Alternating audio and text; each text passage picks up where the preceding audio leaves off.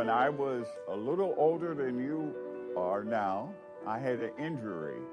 So I had to learn how to play the piano with only one hand. At ChicagoBroadcastingNetwork.com, we focus on the activities of our city residents and age diverse content that is very often arts related and of interest to those who live and work in Chicago. This new documentary film, For the Left Hand, hits all the right notes. An African American senior who has been physically debilitated due to a childhood injury purposely inflicted by his mentally impaired father is virtually paralyzed on one side of his body and unable to use his right hand. This is Reno Lovison, executive producer at ChicagoBroadcastingNetwork.com, with a review of the documentary film For the Left Hand, playing now as part of the Chicago International Film Festival.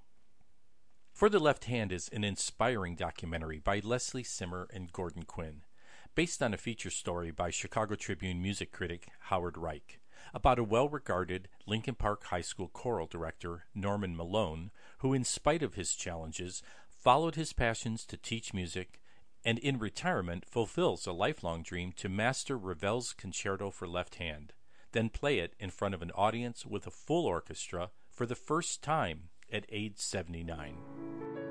He never had told anyone what happened to him. They sent me to a psychologist. He said, What do you think you can do with just one hand? As I've mentioned many times in this podcast series, my wife Julie is the director of the Lakeshore Music Studio, providing piano lessons in the Chicago Old Town Gold Coast neighborhood. But for many years, her studio was located on Armitage and Dayton, just a few short blocks away from Lincoln Park High School, where Mr. Malone taught music and directed the choir. In those early years, Julie had met Mr. Malone to advise him that interested students had access to lessons within a short walk of the school's campus, and she even arranged with him for release time for students whose schedule would allow them to avail themselves of lessons during school hours. What's interesting about these encounters is that after seeing this film, Julie remarked that she had no idea of his impairment, which just further illustrates that this was not Mr. Malone's defining attribute. I've spent many years, shall we say, hanging around and interacting with pianists, and periodically discussions have come up regarding one handed repertoire either as a curiosity or because a student has broken their arm playing soccer or whatever, and a teacher needs some piano pieces to keep them active while they mend. But as part of these discussions, what would often surface was a story about, you know, this guy who only plays with his left hand, which was followed by some recollection of a few pieces, but notably the Ravel Concerto for left hand that was deemed to be the pinnacle of the available repertoire. When I realized how many piano concertos for the left hand have been written, this is the only one that has survived the test of time. The Ravel Concerto tells a story of great, profound loss and his struggle to overcome that loss. And therefore, it also tells the story of Norman Malone.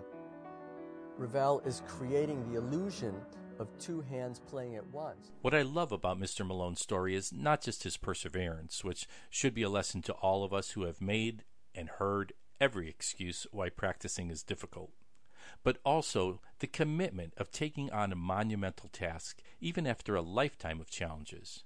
Remember, Mr. Malone played this concerto with an orchestra for the first time at age 79. Well, how about playing it with the West Hartford Symphony Orchestra? I thought, Holy Mother, how many people get that offer? To play a concerto with orchestra for the first time is huge. I'm just frustrated myself. To do it at age 79 is monumental. I hope that I brought them what I've learned that you have to survive. The film illustrates why this was not an easy feat, and in doing so, provides us all with a truly inspirational example. For information about where you can view For the Left Hand in person or online, visit ChicagoFilmFestival.com for details. Running time is about 74 minutes, and I highly recommend it. This is Reno Lovison reminding you to like, share, and most of all, subscribe to our podcast at ChicagoBroadcastingNetwork.com or wherever you prefer to listen to podcasts to be alerted when new content is added. This is a piece that I was meant to play.